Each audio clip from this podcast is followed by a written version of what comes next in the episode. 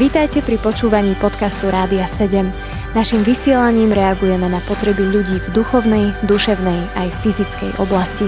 Cez ETR Rádia 7 chceme odrážať vzťah s Bohom v praktickom živote. Tak sme tu znova zas a opäť, milí poslucháči, vítam vás pri počúvaní Megafónu, relácie o výpovediach ľudí, ktorí sa stretli neobyčajným spôsobom so živým Bohom a dnes mám tu štúdiu vzácného hostia Mirka Pašku. Mirko, ahoj. Ahoj, Erik. Ak by som ťa mohol nejak uviesť, ty si vlastne človek viac menej už taký vyzretý, máš a dospelé deti, máš rodinu krásnu, nádhernú, podnikáš v oblasti, ja neviem, záhradnej architektúry, výsadzby trávnikov. Čo by mali poslucháči o tebe vedieť? Čo by si im chcel prezradiť? Možno to potom zhrnieme, akože budem podrobnejšie rozprávať. V skratke, blondiak, trošku pri sebe. Ale už je ženatý, takže... Ženatý? Netreba bližšie. bližšie netreba opísať. Milujem pána Ježiša. Dostaneme sa k tomu v priebehu rozhovoru. Mirko, pokiaľ viem, ty pochádzaš viac menej z um, ateistickej rodiny. Povedz nám, ako je možné, že chalanisko z takéhoto prostredia je teraz zbožný, usporiadaný kresťan človek. Ako sa to mohlo stať? Nie je na to krátka odpoveď, ale je, je to Božia milosť, ktorá ma stretla, ktorú som dostal. Ale možno, možno na začiatok preskočím všetky veci v svojom živote a poviem jednu, jednu vec. Boli to modlitby mojich starých rodičov, najmä babičiek. Preskočím 10-15 rokov v svojom živote, raz keď som sa tak modlil obývačke, tak som klačal pri posteli odrazu bola tma, noc, aj večer a odrazu som videl pred sebou taký film. Odrazu videl som ako jedna z mojich babičiek, ktorá býva na Spiši, som ju raz v nedelu ako malý chlapec, ktorý k nej chodil na prázdniny, videl, prekvapil som ju nedelu po obede, drží modlitebnú knížku a spieva chvály hospodinovi. Chodeval som s ňou do kostola, ale nič mi to nehovorilo, bola tam strašná zima a malé dieťa, ako bolo to skôr také utrpenie, že nedel ráno skoro stávať a do kostola a takéto. Do kostola za trest. do kostola za trest. Ale tento moment som videl v tom filme a tak mi Duch Svety hovoril, že babička sa modlila za tvoj život. Modlila sa za teba, za tvoje sestry. V tom momente skončil ten jeden jedna tá, tá pasáž toho, toho filmu a preskočil to na iný záber, ako som raz v nedelu prekvapil druhú babičku, ktorá bývala s nami v Bratislave. Otvoril som dvere do jej izby a videl som ju, ako sedí na kresle a spieva Bohu chváli. To znamená, že obidve babičky boli, boli veriace a Duch Svety mi hovoril, ty si ovocím ich modlitieb, alebo to, čo sa u teba v živote stalo, čo sa v tom živote stalo, bolo ovocím modlitieb tvojich starých rodičov. To boli babičky. Teraz ako, zrodí, ako rodičia, ako si vyrastal, keď si bol chalán alebo keď si bol dieťa? Rodičia nás vôbec nevedli k Bohu a prakticky sme chodili len na Vianoce do kostola a mama profesorka na gymnáziu, otec projektant e, pri železniciach a nejak Boh sa u nás doma vôbec nespomínal. Ako skôr naopak, ako bolo to v tom, že stále som vyššie postupoval na nejakom zväzáckom pomyselnom rebríčku až som sa dostal ako, bol som predsedom SZM na strednej škole, to znamená, že dosť vysoký rebríček a otázky typu Boh som vôbec neriešil. Skôr mi to pripadalo také trápne, ideš po ulici a vidíš zástupy ľudí, idú niekde do kostola a rozmýšľaš, jak je to možné dneska v dobe reálneho materializmu a reálneho socializmu a neviem čo proste, že dneska ľudia sú, ktorí Boha nikdy nevideli a idú do kostola. Mojim rodičom sa možno vrátim neskôr, takmer na záver môjho svedectva. Prežili nejaké veci s pánom a to bude dôležité. Čiže ty si bol zväzák, bol si na strednej, eh, rozvíjal si svoju úspešnú zväzackú kariéru. Čo sa potom stalo? Ako si sa dostal potom bližšie k Bohu, k Evangeliu? Cesty páne sú nevyspytateľné. bol som na strednej škole, kde bolo asi 500 dievčat a 50 chlapcov. Chodil som aj do také triedy, väčšina záhradníkov boli dievčatá, ale boli sme taká skupinka aj z rôznych tried, kde sme chodievali po obede na plaváreň alebo po škole na plaváreň a tam som si všimol jednu, jednu strašne peknú babu, mhm. jednu, jednu pekné Zači, dievča. Začína sa to dobre. Ešte lepšie to skončí. a všetci o nej vedeli, že je kresťanka, ako len ja som to nejako netušil, nejak mi to nedošlo, nikdy ma to nezaujímalo. Pozeral som skôr na to, že je pekná, zvlášť na plavárni a z hodov okolností sme mali domov nejakú kus cesty a tak som sa aj začal vypitovať a začali sme sa rozprávať a skončilo to tak, že sme nejakým spôsobom začali spolu chodiť. Ako, bolo to také veľmi zvláštne, pretože v jej spoločenstve bola to Božia žena a v jej spoločenstve jak keby pán Boh zavrel oči všetkým, všetkým jej blízkym, lebo mali veľmi tvrdé pravidlá a prísne. Nesmelo sa chodiť veriaci s neveriacim. A dneska tomu rozumiem, ale neodporúčal by som to. Ty, si sa, ty si sa tváril, že si veľký zbožný kresťan. Vieš čo, tváriť sa. Ako chodieval, chodieval, ona to vedela, ako som neveriaci, ale chodieval som s ňou do kostola, ale poviem na rovinu, chodieval som kvôli nej. Hej, bol, ona bola tým dôvodom, prečo som tam chodil. Dokonca sem tam som zabludil aj nedelu na zhromaždenie a to bol jeden z možno dotykov mojich božích v mojom živote. Bol som na jednej kázni, čo si pamätám, mnohí poznajú Janka Kryšku ako božieho muža evangelistu. A ja neviem, bolo to plné zhromaždenie, sedel som na stoličke a on kázal a ja som mal pocit, že celú dobu na mňa pozerá a hovorí, Boh ťa miluje. Boh ťa nesmierne miluje. A to bola celá kázeň. Ja som povedal, však už povedz niečo o tých komunistoch, si prenasledovaní, ubližujú vám a ja neviem čo, hej. Nezaujímajú ma tieto veci, hej. Povedz niečo o nich, hej, ako v tej kázni a o nič. Stále len Boh ťa miluje a pozeral na mňa. A dneska, keď si na to spätne pozerám, tak zasieval, zasieval do môjho života a neskôr, keď som bol na vojne, tak napísal mi úžasný list, ktorý sa ma veľmi dotkol hlboko a Pán Boh to pridával k tým jednotlivým zrniečkám v mojom živote a polievaniu a kým to vyrástlo a bolo to tak, jak to má byť. Čiže niečo si počúval, chodil si na nejaké stromaždenia, počúval si kázne. Stále ešte asi zrejme sa ťa to len tak povrchovo dotýkalo. Nastal tam nejaký e, zásadný bod zlomu alebo nejaký obrad?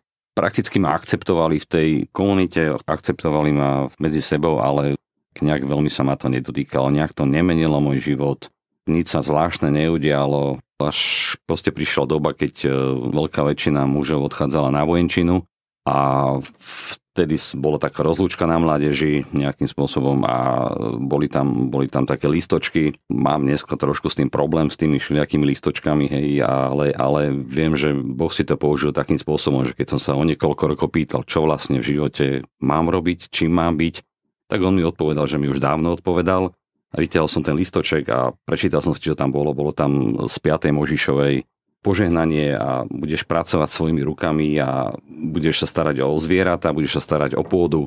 Pán Boh mi jasne odpovedal, čo mám robiť v živote. Som sa pýtal, pane, mám byť kazateľom, alebo mám byť, ja neviem čím. A pán povedal, nie, máš robiť toto v živote. Už som ti dávno predtým odpovedal, než si sa obrátil a uveril. Už sa teším na to, čo sa udialo na vojne s Mirkom, skôr ako sa tam dostaneme, ale pustíme si pesničku. Počúvate podcast Rádia 7. Príjemne sa tu rozprávam v štúdiu s Mirkom o tom, ako začal eh, chodiť na mládeže ešte ako neveriaci slzmák, dokonca kvôli ušlachtilnému dôvodu, ktorým bolo jedno pekné dievča. A postupom času, ako roky plynuli, a zrejme išiel na vojenčinu, ako to spomenul Mirko, ako to bolo na tej vojne. Zrejme, ako si spomenul, sa tam udial nejaký zásadný obrad alebo niečo si tam zažil. Skús nám o tom povedať. Možno zásadný obrad mojej politickej kariére sa udial v prvý deň, keď som došiel na vojenčinu. Vždy sa tam podpisuje vstup do miestnej organizácie Socialistického zväzu mládeže. Odmietol som to podpísať. Dodnes tomu nerozumiem, ale v tom momente sa začali diať nejaké veci, kto pozná systém, jak to fungovalo, tak ja som bol pridelený ku kontrarozviedke ako so svojím kádrovým profilom, ako vodič, ako špion, ako vodič, ale keďže som nepodpísal vstup do SZM, tak ma okamžite prekvalifikovali a stal som sa rádovým nejakým pešiakom, vodičom budúcnosti, ale toto malo dosť zásadný vplyv, pretože som sa prakticky takmer na 4 mesiace stratil v kasárniach. Približme mladšej generácii e, tie časy, vtedy sa na vojnu chodilo rok alebo dva, ty si bol na koľko? Ja som bol na dva roky, ja som na vysokú školu išiel až po základnej vojenskej službe. Takže ty si si to odkrútil dva roky niekde v Čechách, alebo väčšinou Ešte na Kežmarku, chodilo? V Kežmarku som bol. Čiže si sa stratil medzi nejakými radovými vojačikmi, si si to tam odkrúcoval, šuroval si podlahy zubnou kevkou, až sa stalo, bolo to také zvláštne, pretože moja priateľka mi dala chvíľu predtým, než som išiel na vojenčinu, mi dala do ruky Bibliu s vodzovkách podmienkou, že toto je niečo, čo nás, alebo čo by nás malo v živote spájať. Necelkom som to vtedy chápal, ale viem, že keď som otvoril Bibliu na vojne v ťažkých časoch mazáctva, tak eh, Božie slovo začalo ku mne nejakým spôsobom hovoriť a cez to slovo vlastne Pán Boh Mal som nejaké veci vlastne z domu, bola to hlavne tá Biblia a viem, že niekto ma v úvodzovkách natrel, to znamená prezradil ma politickému pracovníkovi, ten politický pracovník si ma raz zavolal v takej veľkej miestnosti, zobrali mi samozrejme Bibliu, no ten chlap na mňa vrieskal na celú tú, tú miestnosť a proste som mal pocit, že zinfarktuje. Ja, ale nejakým zázrakom sa proste po 4 mesiacoch, čo sa normálne z Kežmarku nechodievalo domov, som sa postavil na to nástupište a dal mi do ruky Bibliu, že tak zanes to domov, nikdy viac to neprines. No len tak som ho aj posluchol a doniesol som si iný preklad, a ktorý, ktorý ma sprevádzal prakticky ďalej. Ďalším možno dôležitým bodom v mojom živote bolo, že mali sme tam rádio, dalo sa na ňom chytiť e, veľmi krátke vlny. Rádio 7? Uh, žiaľ, Rádio 7 ešte nie ale verím, že Radio 7 robí dobrú prácu. Rádio Hviezda. Nie, nie, nie, bolo to, bolo to Transvo Rádio z Monte Carla. Uh-huh. Vtedy vysielalo raz za týždeň, dvakrát za týždeň nejaký v noci o pol jedenástej alebo tak nejako. A viem, že som to rádio počúval a dosť vážne ku mne hovorilo. Čítalo sa tam Božie slovo, púšťali sa piesne. A jednou z tých piesní, ktorá veľmi ku mne hovorila, bola aj pieseň od neviem, či to napísal, ale hlavne to spieval Joško Gabovič, Golgota.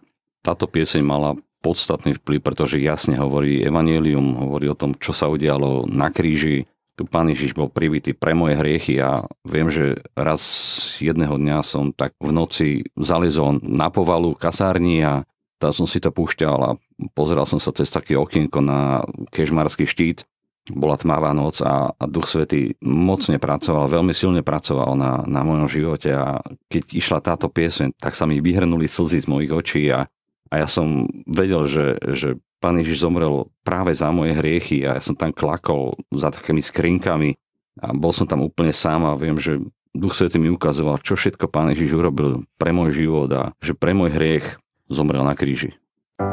Počúvate podcast Rádia 7. Milí posluchači, stále počúvate reláciu Megafón a my sme sa s Mirkom už dostali na vojenšinu.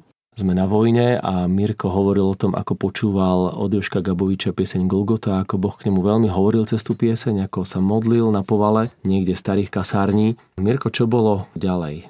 Ďalej bol bežný život vojaka s tým, že, že Duch Svety pracoval na mojom vnútri. Nejak sa mu poviem na rovinu, nie veľmi darilo, bol som veľmi tvrdý oriešok, tvrdý kamienok a ja tvrdé srdce, tak to jednoduchšie nazveme. Taká zásadná vec, ktorá bola v mojom živote, stalo sa to druhým rokom. Bol som dozorný na rote, to znamená, že som mal na zodpovednosti asi 100 vojakov, keby bol poplach, tak uh, ich zobudím. Bolo to okolo jednej, druhej v noci, keď uh, som povedal, že už stačí, bol som unavený. Vedel som, že dozorný útvaru bol opilec, ale určite išiel spať a že neboli sme bojový útvar, takže e, išiel spať a tak hovorím, tak on môže ísť spať, ja som jeho podriadený, idem spať a ja. Zavolil si spať. Zavolil som si spať. Tak ako som bol oblečený v uniforme, som si otvoril najbližšiu izbu, spalo tam nejakých 20-25 chlapcov, bola tam voľná postel, lahol som si na postel a čo je dôležité možno, že bola tam veľmi slabá žiarovka, ktorá musela podľa predpisov stále svietiť. Keď bol pisknutý poplach, tak chlapci sa pri tej žiarovke obliekali. Bolo to dôležité preto, pretože keď som zaspal a v zápäti sa nejakým spôsobom zobudil, tak som videl všetkých ostatných chlapcov, ako ležia, pretáčajú sa, a jeden tam chrápal, druhý tam fúnel. To znamená, že som bol úplne privedomý. Jediná možno dôležitá vec bola, že som sa nedokázal pohnúť, bol som paralizovaný a za sebou som počul hlas. Bol to hlas, ktorý hovoril do môjho života, boli to veci e, káravé, napomínajúce. Nepamätám si presne to, čo hovoril, ale pamätám si význam tých slov. Bolo to riadne napomenutie do môjho života, akým spôsobom žijem, ale jediné, čo si pamätám s určitosťou, na záver sa mi ten hlas predstavil. Tak ako som ležal paralizovaný, tak ku mne hovoril aniel Gabriel. Povedal, ja som aniel Gabriel a týmto vlastne skončilo tom momente skončila nejaká moja paralizácia, vedel som sa pohnúť, vedel som sa postaviť, išiel som naspäť na to svoje stanovište, kde som mal byť. Triasol som sa až do rána, ale toto bol taký bod zlomu. O niekoľko rokov neskôr som našiel podobnú situáciu v Božom slove. Stalo sa to prorokovi Danielovi, je to okolo niekde 10. kapitoly, kde prežil takmer doslova presne to isté. Aniel Gabriel hovoril do jeho života alebo hovoril niečo k nemu. Takisto bol paralizovaný a to boli také potvrdenie do môjho života, že som si to nevymyslel.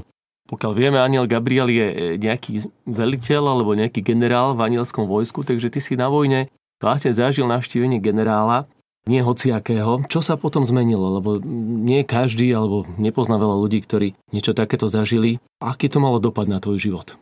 No malo to v podstate taký zlomový dopad na môj život, pretože keby sa môj život obrátil nejakým smerom priamo od Boha poslaný aniel začne hovoriť do tvojho života a napomenie ťa, akým spôsobom žiješ. To sú veci, ktoré zmenia, alebo takmer zmenili každého. A ďalej zmenili aj môj život na vojne, moje správanie sa, moje rozhodovanie sa. Ale ešte stále tomu niečo chýbalo. A to sa udialo až po vojne. Všetci sme napätí, čo to bolo? Prvom rade to bola moja svadba. Oženil som sa s tou krásnou devčinou a žijeme už nejakých 27 rokov spolu, vďaka Bohu. Mám dve veľké deti a som šťastný v živote. Vrátim sa späť, čo sa udialo po vojne. Boli sme na nejakej konferencii v Prahe. Sedeli sme úplne hore na balkóne, Sedel som v prvom rade a dole prebehala evangelizácia. Táto evangelizácia, nechcem povedať, že brat, ktorý sa snažil kázať evangelium, bol nezaujímavý, hej, lebo verím, že pán Boh si to nejakým spôsobom môže použiť. Teba nezaujal konkrétne. Bolo to tak, že som tam zaspal. Spal som v prvom rade na balkone a odrazu som počul hlas.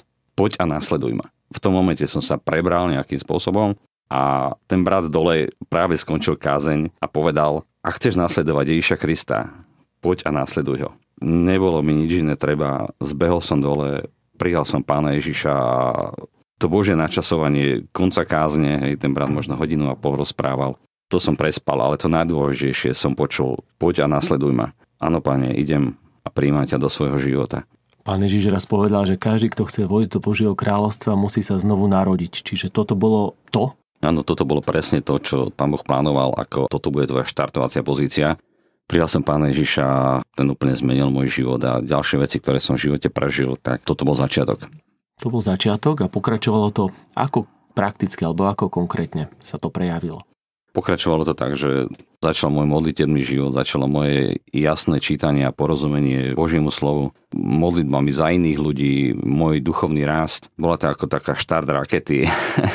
ako som spomínal, tak e, niekoľkokrát v živote som počul priamy Boží hlas, Boží príkaz. Môžem ako príklad e, uviesť, e, keď sme stávali náš dom, stávala som ho spolu s mojim otcom, moja manželka Darinka nám vtedy varila obed ale odrazu mala nejaké teploty, horúčky a nemohla nám prakticky navariť obed, vtedy neexistovali nejaké reštaurácie, ale môže poďme sa teraz niekde nájsť. Boli sme vo výkopovej jame a stávali sme nejaký múr a vtedy mi pán Boh povedal, chod za ňou, polož na ňu ruky a bude zdravá. Som si myslel, že čo sa mi to sníva, alebo čo, hej, ale za nejakú malú chvíľu sa to zopakovalo, chod za ňou, polož na ňu ruky a bude zdravá. Pripomínalo mi to úplne, jak, jak ti pán Ježiš uzdravil Peťovú svokru, a tak som išiel za ňou a hovorím, Dari, myslím, že mám položiť na teba ruky a mala nejaké vysoké horúčky, 40 stupňové takmera, že mám položiť na teba ruky a neviem, čo sa udeje, jednoducho chcem byť poslušný. Položil som na ňu ruky, modlil som sa, no do 15 minút tá žena skákala, stačila nám návariť obed, pán Boh bol úžasne oslavený a bolo to fajn. Aby som to trošku odľahčil, tak e, tu vidíme, čo chlap nespraví, keď je hladný. Možno dôležitý moment je vzťah s môjim otcom. Nejak sme si celý život nevedeli prísť na meno. Ja jemu, on mne. Ale začal som sa modliť e, za tento vzťah, pretože viem, že otec je veľmi dôležitý v živote. Často som ho tak predkladal pánovi a vôbec to nebolo ľahké, lebo zažil som nejaké v detstve nejaké, nejaké niedobré veci. Treba možno povedať, že nikdy mi nejakým spôsobom nevedel alebo nepovedal môjim vlastným menom, nikdy ma nenazval Miro alebo Podcem alebo tak, ale spolu, ak sme pracovali, tak e, sme nejaký aký taký vzťah nadobudli. Bolo to niekoľko rokov po tomto mojom obrátení, keď mi raz zavolal telefonicky a do telefónu mi prvýkrát možno v živote povedal môj. Bol to, bol to moment, keď som zložil telefón a rozplakal sa a vedel som, že moje modlitby sú vypočuté. Pokračovalo to ďalej tak, že pán Boh začal na ňom pracovať Nebola to starecká senilnosť, alebo bol do konca svojho života úplne pri fyzických a psychických zmysloch. Niekoľkokrát som ho načapal v odzvukách, že si číta Božie slovo. Začal chodiť do cirkvy aj s mamičkou a videl som, že pán Boh úžasne pracuje na jeho živote. Boli to jednoznačne vypočuté modlitby a bolo to niečo úžasné, ako pán Boh pracoval ďalej v našej rodine. Za to som nesmierne vďačný pán Bohu. Keď sme takto dostávali náš dom, postavili sme atypicky, ja som to vymyslel, na streche skleník ako záhradník, tak som chcel mať na streche skleník, ako dneska som zistil, že to nebolo veľmi. Mhm.